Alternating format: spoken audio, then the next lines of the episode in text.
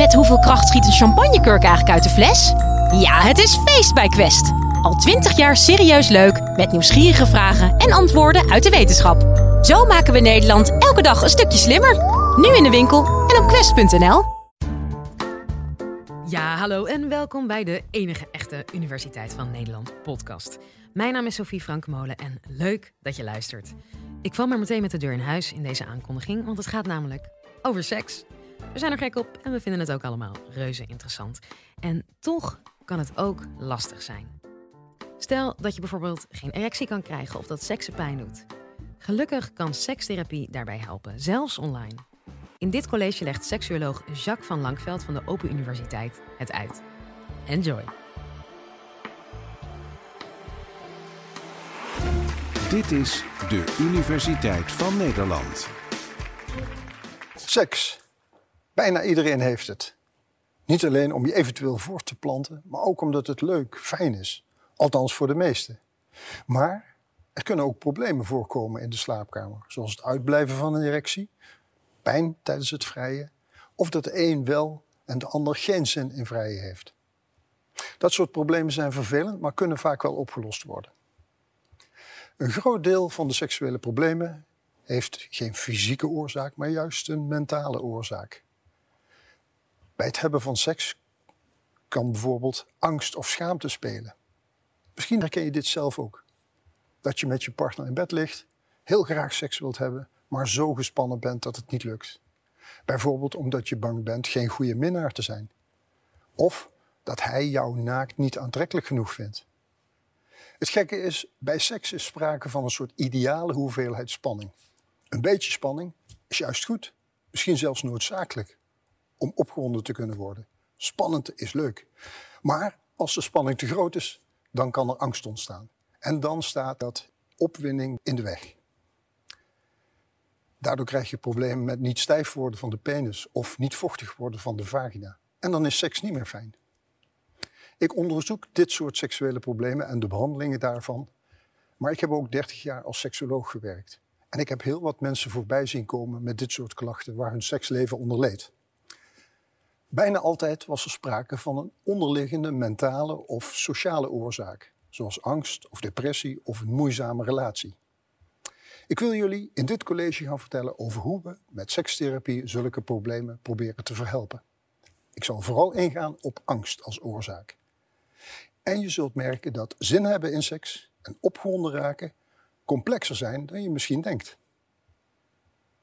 Ondanks dat de meesten van jullie waarschijnlijk nog nooit bij een seksuoloog zijn geweest, zullen velen van jullie met seksuele problemen te maken hebben gehad. Bijvoorbeeld met erectieproblemen. Je zou misschien denken, dat komt niet zo vaak voor, zeker niet bij jonge mannen. Maar uit onderzoek weten we dat maar liefst 20% van de mannen tussen 25 en 40 jaar wel eens moeite heeft met het krijgen van een erectie. En 1 op de 20 heeft dat altijd. Ook hebben 3 op de 10 vrouwen wel eens last van gebrek aan zin in seks. 3% heeft dat chronisch en leidt er echt onder.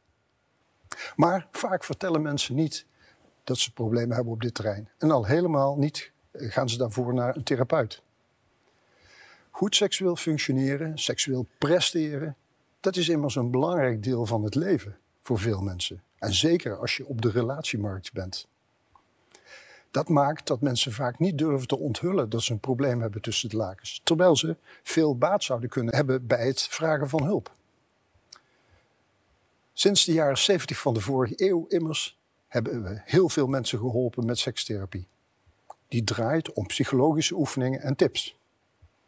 En tegenwoordig wordt er steeds meer gedaan om therapie op afstand mogelijk te maken. En daar ben ik een groot voorstander van. Maar om, mensen met hun seksuele problemen goed te kunnen helpen, moeten we eerst vaststellen wat het probleem precies is. Seksuele problemen kun je indelen in vier categorieën. Geen zin in seks, wel zin, maar geen opwinding, problemen met het orgasme, met het klaarkomen, te snel, moeizaam of juist helemaal niet, en pijn bij seks. Pijn en het niet kunnen klaarkomen, dat komt veel voor onder jonge vrouwen. Te vroeg klaarkomen komt vaker voor bij jonge mannen. En erectieproblemen vaker bij oudere mannen. Bij seks spelen lichaam en geest een rol. Om seksueel goed te kunnen functioneren moet je lichaam meewerken. Voor zin in seks, lichamelijke opwinding en orgasme zijn bloedvaten en zenuwen nodig en voldoende van het hormoon testosteron in je lichaam. Mensen met ziekte waarbij deze factoren verstoord zijn, die hebben daarom vaker seksuele problemen. Soms wil je hoofd het dus heel graag, maar werkt je lichaam niet mee. De zin is er, maar om het plastisch uit te drukken, het apparaat werkt niet. Maar ook andersom kan het spaak lopen. Je lichaam kan in orde zijn, je kunt daar seks mee hebben, maar dat betekent niet automatisch dat je ook zin en seksuele opwinding kunt ervaren. Lichamelijke en geestelijke opwinding zijn bovendien twee verschillende dingen. Bij mannen lopen die twee over het algemeen meer gelijk dan bij vrouwen. Dat komt onder andere omdat ze meteen aan hun lichaam kunnen zien dat ze opgewonden zijn. Ze krijgen directe feedback alleen door naar beneden te kijken. Vrouwen daarentegen moeten het juist hebben van de context. Van hoe opwindend vind ik deze situatie? Hoe leuk vind ik deze partner? Zij kunnen niet zo makkelijk aan hun lichaam zien dat ze opgewonden zijn. Dat ligt meer verscholen. En om te weten of haar vagina vochtig is, moet een vrouw met haar vingers voelen.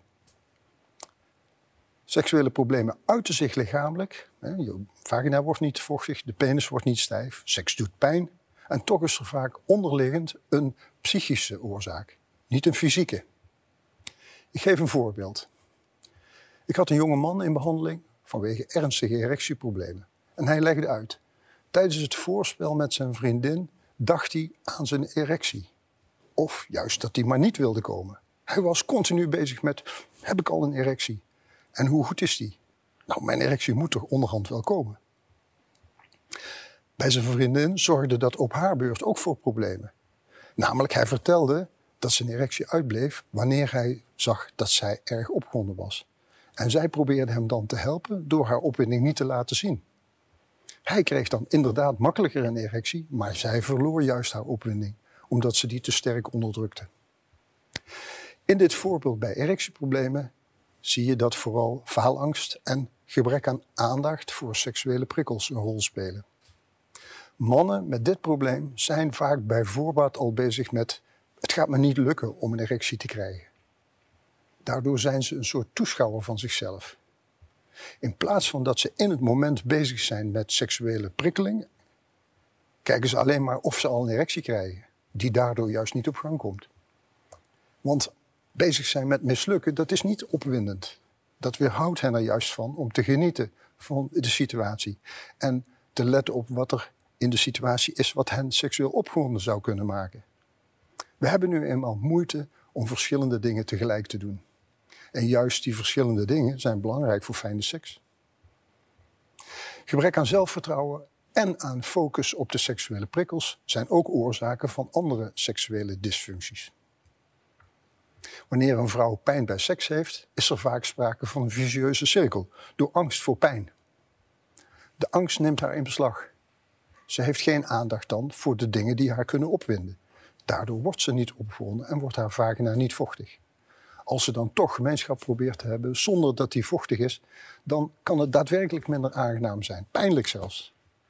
Dus bij seks zijn in elk geval deze twee componenten betrokken: de fysieke en de psychologische. Sekstherapie speelt vooral in op die laatste. Hoe werkt sekstherapie?